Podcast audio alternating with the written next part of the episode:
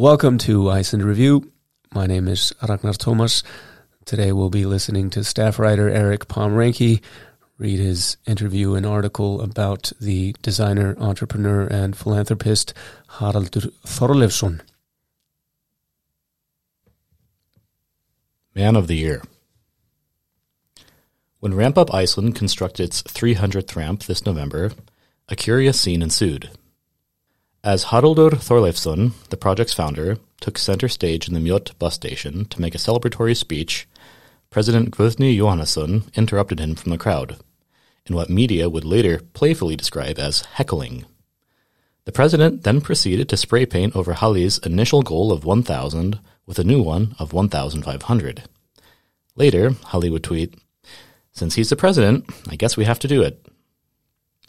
The playful exchange captured what many find so endearing about Halli, as he's often known a benevolent tech titan who's still able to take a joke. Much of the exchange also took place on Twitter, where Halli is both an avid user and a current employee. As a designer, Halli thinks a lot about the decisions that shape the world we inhabit. We take so many aspects of life for granted, be it a building, a coffee cup, or a public transportation system. We see it as a given, as part of our environment, forgetting the choices and circumstances that made them. Halli, however, was not the kind of child to settle for, that's just how it is, as an answer. His tech career has allowed him to work wherever he wants, and he has traveled extensively through the world, living and working in places like Tokyo, Buenos Aires, Vancouver, Barcelona, and Rio de Janeiro. Both his travels and design background have made him think very deeply about why cities are laid out in certain ways and why certain buildings lack accessibility, while others don't. You can go from city to city, he says, and often, just within the same country, there's a very stark difference. So it's very clear that these are all man made decisions. Halli's journey to becoming one of Iceland's so called tax kings was not an obvious one. Born with muscular dystrophy, which left him fully dependent on his wheelchair by his mid 20s, his family was also working class. Looking back, Halli is fully aware that things might have been different. Education's definitely the big one, Halli says, reflecting on the advantages of growing up in Iceland. In places like the United States, there's a big difference in education depending on the money you have. And social differentiation begins very early in education, starting in kindergarten. And of course, it's not just the quality of education, but the network you develop and your social capital as well. Having studied philosophy and business at university, Halli went out to drop out of a master's degree in economics. Like so many foundational figures of the tech industry, Halli found it hard to adapt to the daily routines of formal education and work life. But unlike many of his tech peers, Halli hasn't mythologized his origin story. It wasn't really a principled stance at the time, Halli admits. Thinking back to some of his first jobs, he's quite candid about the reason for his different path. I just felt I couldn't show up in a tie every day. As Halli was finding his way in the world, he also received some aid in the form of disability payments. I couldn't have lived off of it for a long time, Halli says, but it did get me through some hard times. Some of these hard times include being fired from one of his first serious jobs in New York and a difficult period with alcohol and drug use. He also recalls ruefully how he happened to start his first day of work at CCP, a large Icelandic game development studio, on the same day as the banking collapse in Iceland. But in 2011, Halli sobered up and got married. And then, in 2014, he founded Ueno. Ueno grew out of Halli's work as a freelancer. Halli scored a lucky break in taking on a project for Google and as his projects grew bigger and bigger, he realized that he needed to organize a team. Over the years, Ueno grew into a full service design agency, developing apps, making websites, creating brands, and leading the way in online marketing for some of the biggest names in tech, including Uber, Facebook, and Twitter. Some of their best known projects include the Santa tracker for Google, the Reuters news app, and Dropbox's online guide.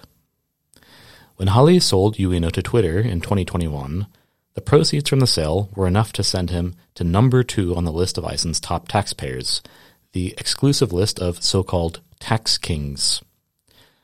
Normally, selling off a highly profitable tech company involves stock options and other financial instruments designed at keeping the profit in lower tax brackets than wages. Instead of experimenting with creative bookkeeping, Halli went in the opposite direction, receiving the majority of his profit as wages. The highest wage bracket in Iceland is taxed at a marginal rate of 46%, with lower brackets at 38 and 31%. Had Halli chosen stocks or other financial instruments instead, he would have been taxed at the much lower rate of 22%. Not all details from the sale are public, but according to his tax return, Halli reported a monthly salary of 102 million kroner throughout 2021, some 46% of which would have been paid in tax. In talking with Halli, there is no sense of martyrdom or regret.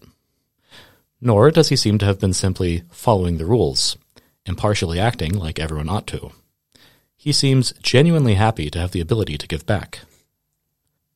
The largest part of his working life has been with American tech companies. Reflecting on the differences between his home and the United States reveals a deep appreciation for Iceland's social systems. In terms of living, Iceland is simply a better place.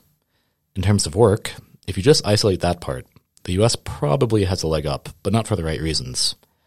It's a fear based society. People are afraid to make mistakes. And when they do, there are no safety nets. In a lot of ways, I relate to that American work ethic, but I don't think we should build a society around it. Everyone is very motivated, but I don't think they're happier. In Iceland, because of the social system, there's more room for life, he says. Despite his passion for the principles of social democracy, Halli certainly does not believe that he has all the answers for the world's social woes. Exhibiting his trademark humility, Halli says simply, I'm not smart enough to have the solutions, but I think, in general, it would be good to level things. We should start with the assumption that it would be good to be more equal, that people who have more should pay more. This, it seems, is Halli's goal to make Iceland a better place for living. Once Halli was back in Iceland with his family after years of travel, the lack of access seemed both obvious and insupportable. But now he could do something about it. Ramp Up Reykjavik started humbly, with a goal to build 100 ramps, mostly in downtown Reykjavik. It seemed like every year there was some news story about how a person in a wheelchair couldn't go somewhere in Laugavegur, he recalls. The reporter was always shocked, but nothing ever changed, and I remember stories like these going back for decades. Now, Ramp Up has expanded its scope from Reykjavik to all of Iceland, with a goal of 1,600 total ramps across the country by 2026. The difference is especially noticeable on Laugavegur, Reykjavik's main shopping street. Just a year ago, the entrances to many stores, restaurants, hair salons, clinics, and more were blocked by staircases. Now, gently sloping stone ramps, unassuming in their design, can now be found throughout the land allowing people in wheelchairs to access basic services previously out of reach. Every ramp is a little different, needing to be fitted to the building and surrounding in question. Ramp Up's success, according to Halli, is largely thanks to the very focused nature of its goal. In the beginning, Halli remembers, we weren't really sure how it all worked, but now we can do it at scale. It's complicated and expensive to do as a one off, but we've learned from doing this over and over again. We have a very deep knowledge of the subject now, but we really have no idea how to do anything else, he jokes. The goal of Ramp Up, in short, is to remove any excuse for lack of basic accessibility, making it as easy as possible for the store owner. With a total budget of 400 million ISK, half of which is supplied by government funding, Ramp Up handles everything from applying to permits, submitting plans to the city, sending out work crews, working with local municipalities, and everything else. And the reaction has been overwhelmingly positive, with many confessing that they'd wanted to build ramps to their stores for years, but had no idea how to go about it. However, Halli tells me, as Ramp Up has made progress, they've quickly realized that ramps are far from the whole story. In the beginning, we talked with a lot of people in the disability community. They rightfully pointed out that it's not just ramps. How wide are the hallways in a building? Are the restrooms accessible? Are there accommodations for blind and hearing impaired people? There are so many things that need to be fixed, Halli says. If anybody wants to tell me how we could be doing better, I'm always listening. One of the defining experiences of Halli's life was the loss of his mother to a car crash at age 11. He was on vacation at Disney World when his father received the news, but it was only once they arrived back in Iceland that he was told. Her early loss was, of course, a tragedy. But before he lost her, she left a lasting mark on her son that would shape how he viewed the world for the rest of his life. In Halli's telling, his mother Anna was like many mothers, the quote, best in the world. His mother left a deep love of the arts with Halli. According to him, she was loving and creative, having worked in set design for films. He remembers how they watched so many movies together and what an amazing storyteller she was. It speaks volumes that many of his passion projects now aim at promoting the arts. Upcoming projects include an artist's residence on the Kjalarnes Peninsula and his own musical pursuits, including a guest appearance at this past year's Airwaves Festival and an upcoming album called The Radio Won't Let Me Sleep, to be released this spring.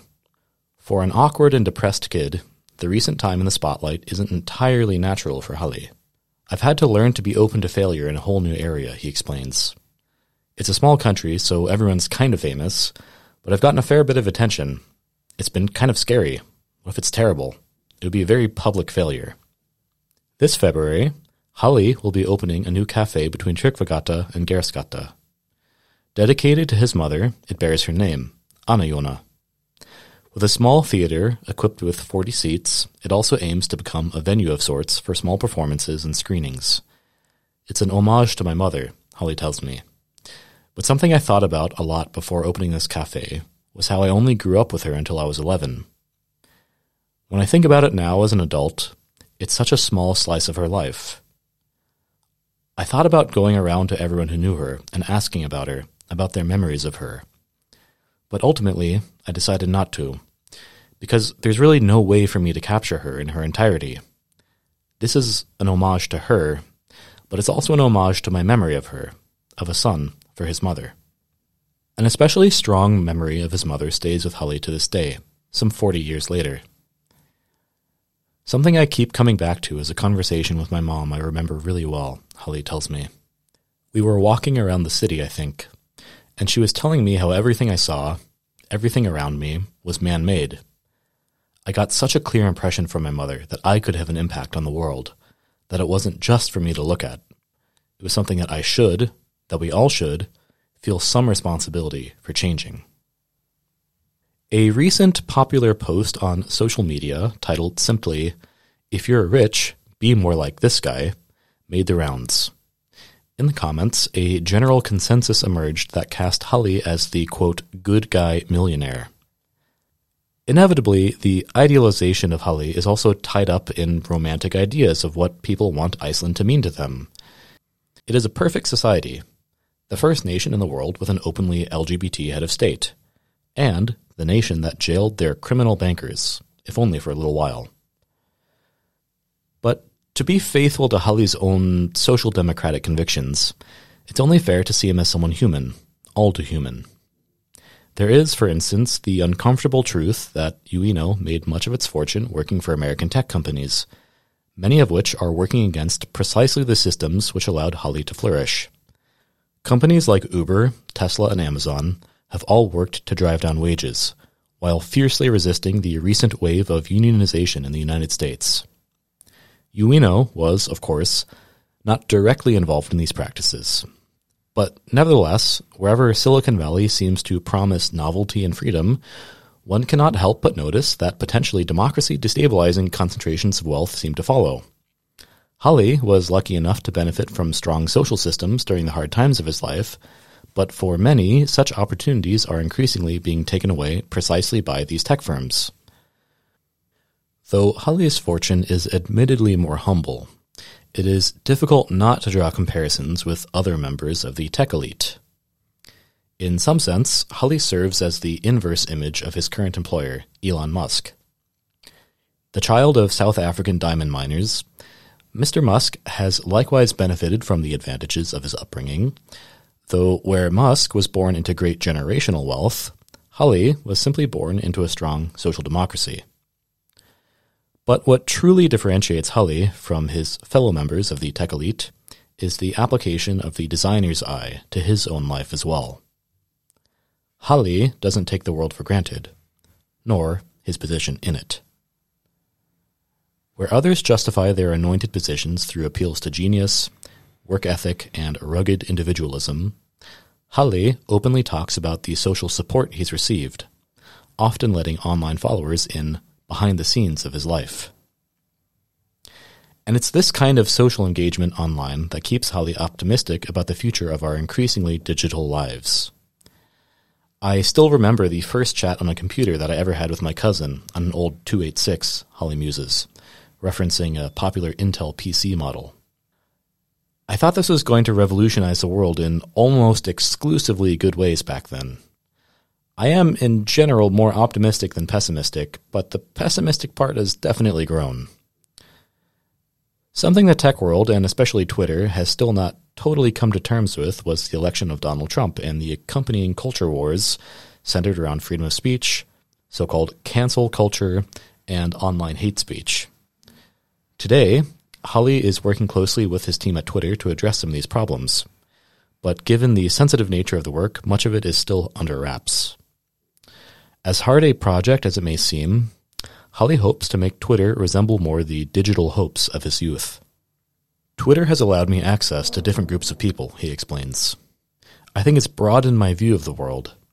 I often learn things on Twitter that are uncomfortable, but necessary. I come from a very specific background, a community where everyone is kind of the same. It's important to have access to these different experiences. At the end of 2022, Halli swept various Icelandic media outlets for Man of the Year, being voted by the audiences of Iceland's widest read publications as the man of the moment. And for good reason.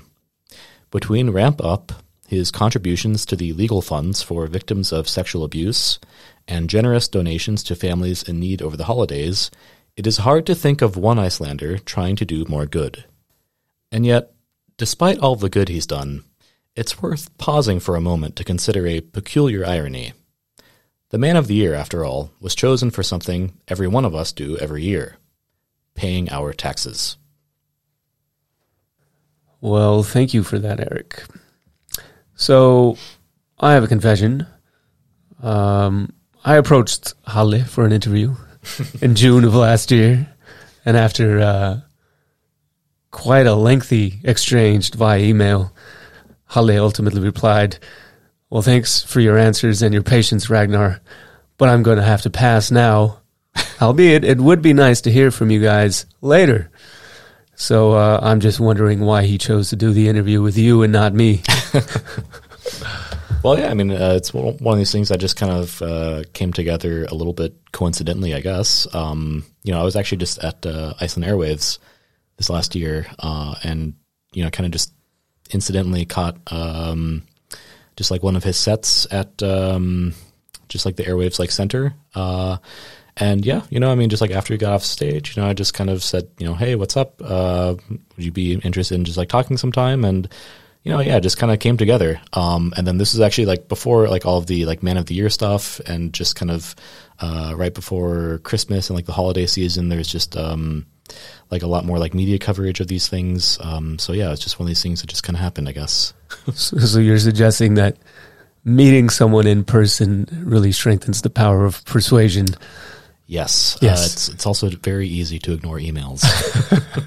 well, in his defense, he, he, he replied, um, and, and was quite, quite, uh, yeah, he, he seemed to be, he struck me as like, um, you know, a very thoughtful and um, thorough person. Like, you know, he wanted to get all the details straight before he said yes to anything. Um, so obviously, being colleagues, um, we often discuss the uh, articles that we're working on. And I remember that one of the things that you told me, sort of in the in the run up to the interview, was that what you wanted to do with this piece was maybe provide a little more of a thorough, um, nuanced uh, sort of approach to Halli. And um, I think one of the things that you wanted to maybe touch upon was um, well, here's an individual who's made uh, quite a fortune in bed with tech companies who have um, a problematic history, like most public companies, with um, with uh, treatment of employees, fighting off unionization, etc. And you do make that suggestion in the piece itself, but I was wondering if if you would put these questions to him directly and what he felt about these matters. Yeah, you know, I mean, um, so a lot of the specific details about his work at Twitter are still kind of under wraps uh, right now. Um, and so those can't really be talked about. Um, and also, I don't know that much about them. Um, the recent Twitter sale uh, to Elon Musk has kind of uh, put a lot of people under like non-disclosure agreements. Um, but you know, I mean, I think that in general, like Halli kind of feels what a lot of us feel, um, and you know, I think that looking back to like the early days of social media, uh, just the kind of initial digitization of all of our lives, I think that there was a lot of optimism for how these things were going to, you know, as Halli kind of joked, uh, exchange uh, to change things in exclusively good ways. Uh, obviously, it's never as simple as that. Um, you know, I mean, I briefly mentioned a certain hostility to unionization within American tech companies. Um, you know, also just after the election of Donald Trump, you know, like there were all these things that came out about Cambridge Analytica, maybe um, manipul- manipulative ways in which uh, different algorithms work, um, the use of some of these platforms by certain political interests, you know, so obviously this is not the time and place to kind of uh, solve all of these things. But I think that you know, like Halli, like the rest of us, has kind of seen what I might call the disenchantment of the digital, and you know, I mean, when we get into it and tech is in our lives in so many more complicated ways than it used to be. And, you know, social media used to be this thing that you just kind of log on to uh, you know, you come home from school or work and you just kind of check your inbox for like 15 minutes or something. And now it's just this thing that's just deeply not just in our personal lives, but in the economy and all these other things. Um, you know, so obviously that's going to muddy everything up. Um, and, you know, so I think that's just to say that Halli, like the rest of us, is, you know, kind of working through this, uh, yeah, disenchantment like the rest of us. yeah, yeah, yeah. Um, so, Erik, tell us um, a little bit about this project of Halli's um, Ramp Up Reykjavik and now Ramp Up Iceland. Yeah, so it started uh, a lot smaller and more humble uh, as Ramp Up Reykjavik. Now with Ramp Up Iceland, uh, we have this goal of 1,600 ramps throughout the country by 2026. Um, and that's a little bit of a kind of arbitrary sounding number, I guess. But so where that comes from is the initial 100 ramps uh, built by Ramp Up Reykjavik. Uh, then there was this next goal of 1,000. Uh, but then that was also upped by uh, President Guthni uh, to 1,500. So, you know, in total, we have like this goal now of 1,600 ramps throughout the country. Um, you know, something that was just kind of funny in talking with Halli was that uh, he found that in explaining the project to a lot of people that it actually wasn't always totally clear to people what they actually meant by ramps, uh, which is kind of funny because you know it has just become such a fixture, uh, especially like on Laugavegur, just in the last couple years. I mean, really just the last year actually. Um, and you know, I mean, just to kind of give people a visual image, I mean there are a lot of old buildings uh, throughout Reykjavik uh, that were built, you know, just in times before people really thought about accessibility. So, you know, you have a lot of old stone, concrete buildings with, you know, kind of maybe narrow staircases um, that just, you know, go right onto the street. And really, it's just completely impossible for people in wheelchairs to get into these buildings. Um, and, you know, so what Ramp Up is doing is really kind of just paying attention to the individual environment of each situation and building ramps into those buildings. Uh, like a lot of them, you know, I mean, the best ones are the ones that you don't really notice, actually, right? Uh, because a lot of these ramps um, are just very kind of gently sloping stone pavings up to the building. Uh, it's not just, you know, kind of like maybe what you think of as a ramp, I guess. Uh, and they're very unobtrusive. I mean, you can, like, as a pedestrian, walk over them, like, with no problem. Um, and, you know, I mean, it really kind of speaks to, I guess, um, what I think is his designer's eye that, you know, just in the last year or so, like, this has, uh, just kind of become, the new normal, right? And like you don't really think about it, like it's just all of a sudden like a part of the environment, uh, just like it used to be with the staircases. Um, and you know, I think that was just something that was like really interesting to me uh, in talking with Halli was just kind of you know his design process, and you know, I mean, also just how quickly uh, what we take for granted and what we think is normal kind of changes in a way uh, you know, and to kind of think back to this conversation that he had with his mother that, you know, like the world is man made and like the world is ours to change. Um, and you can change it in these ways, right? Yeah, exactly. Um, and, and, all of this, as you mentioned, is sponsored um, in part by his uh, the selling of his company, which landed him on the list of Iceland's so-called tax kings, Skattakongar. Yes. Yeah. Um, maybe tell us a little bit about that list. Yeah, so uh, every August, um, uh, based on tax returns, uh, there's this list uh, published in Iceland of the highest taxpayers. Um, and there was a really, really great uh, Stundin piece about this, actually. Um, and that was actually really one of the things that kind of got me thinking about this a lot. Um, and, you know, one of the things that I think is really important is that often this list of the highest taxpayers uh, is you know, kind of also assumed to be the wealthiest Icelanders, which is not totally the case, right? Um, there are a lot of, um, well, so one like the great critiques I thought, like in the Stundin piece, uh, was just about how the list of, ta- of the highest taxpayers kind of puts this emphasis on wage, uh, and of course, wage is taxed at like the higher rate of up to forty six percent at the highest bracket.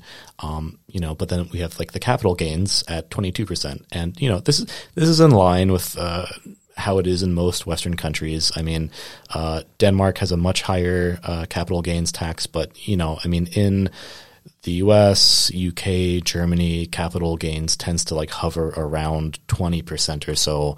Uh, some other Nordic countries have, you know, kind of rates approaching 30, mid 30s. Uh, but, you know, I mean, like for the most part, this isn't unique to Iceland. This is just kind of how it is. Um, but, you know, I mean, I think that like a lot of the discourse around the list of the highest taxpayers uh, does maybe kind of distort where we think wealth is. You know, I mean, for instance, a lot of owners of some like the largest fishing concerns in Iceland actually do take home relatively small monthly and annual wages. Uh, but in terms of like the actual capital gains uh, based on like their overall investments and earnings, you know, these are much, much higher. Um, and so, you know, I mean, I think that like fundamentally, uh, we're sometimes still stuck in this idea of thinking that wealth comes from wages that are earned from labor. uh, but, you know, I mean, like when we're talking about capital gains, I mean, like often, uh, this is generational, it's inherited, it has to do with real estate, uh, and all these things. And, you know, so I mean, like Halli is obviously interesting, uh, because, you know, his wealth is very recent. And I mean, it does come from work. It comes from labor. It comes from, uh, something that he created, Ueno, and its, uh, sale to Twitter.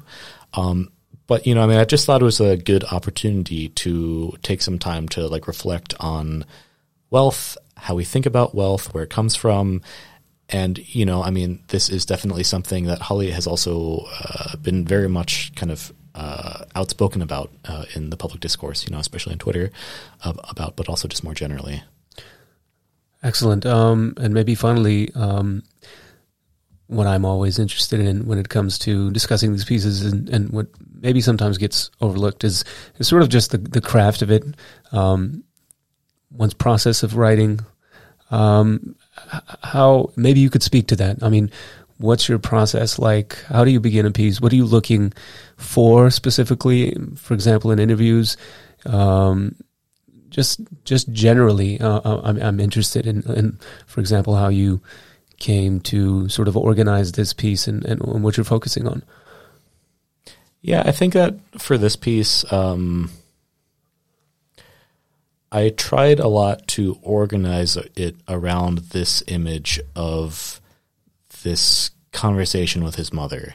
Uh, for me, that was really kind of the thing that like brought out a lot of other things that I found really interesting.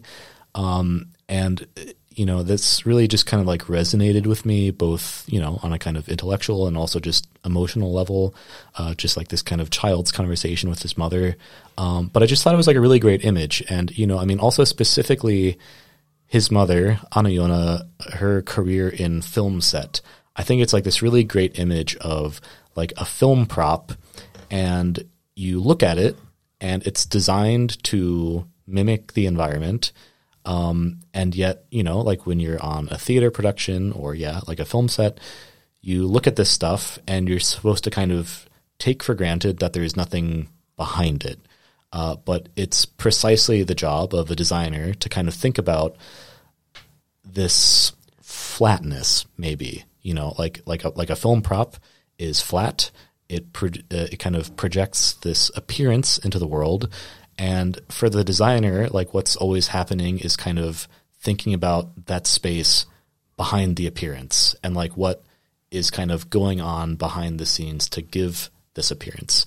And, you know, so I think that, you know, I mean, one, just on a very technical level, I mean, like just doing web design, all these kind of technical things, like, you know, just uh, designing apps, etc. You know, obviously there is a lot of technical thinking that goes into producing the images that we interact with.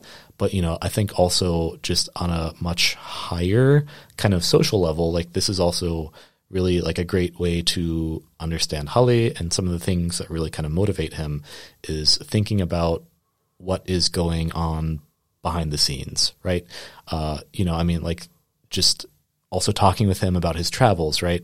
Uh, very often, yeah, the accessibility situation is really, really different uh, in different cities. And so, you know, like very often when you are just kind of in one place for a long time, you just kind of start taking everything for granted and you start thinking that, you know, in some sense, the props are real, right? Or that like they've always been there. Uh, but like, you know, moving around, traveling a lot, being this designer that's always kind of thinking about um, what's going on behind the scenes, right? Like, like you no longer take that appearance for granted, and like you realize that you can change it. Like you could, you can swap out the the props, right? Right. that, like that's actually like a really that's actually like a really powerful thought is like realizing that uh, the props were put there by somebody for a reason, uh, but you have the power to change that. Um, and that was like for me like a really kind of uh, just illuminating moment in talking with him, and I was trying to kind of just uh, weave that in where I could. Yeah, I mean, it's definitely sort of the most powerful image in the article is this conversation that he has with his mother and, and the effect that has on his life. And I think also I, I like the way that he has tried to translate sort of this messaging from the design world into the social world of, as you say, having moved through different societies, seeing that way the way we structure and organize societies is is not um, set in stone. That these are decisions that people have made, and then you can try to make better decisions and, and, and try to be sort of outspoken. Um, and that's something I guess both of us have come to probably recognize having lived in two very different societies that um, yeah, there, there's probably a better way of going about things. So yeah, that's that's fascinating. Um, thank you for the reading and uh, and for the for the uh, interview, Erik. Yeah, thank you. Deep North is the official podcast of Iceland Review, the oldest continuously running English language publication on Iceland, covering community, nature, and culture. If you enjoyed listening please consider subscribing to Iceland Review at our website.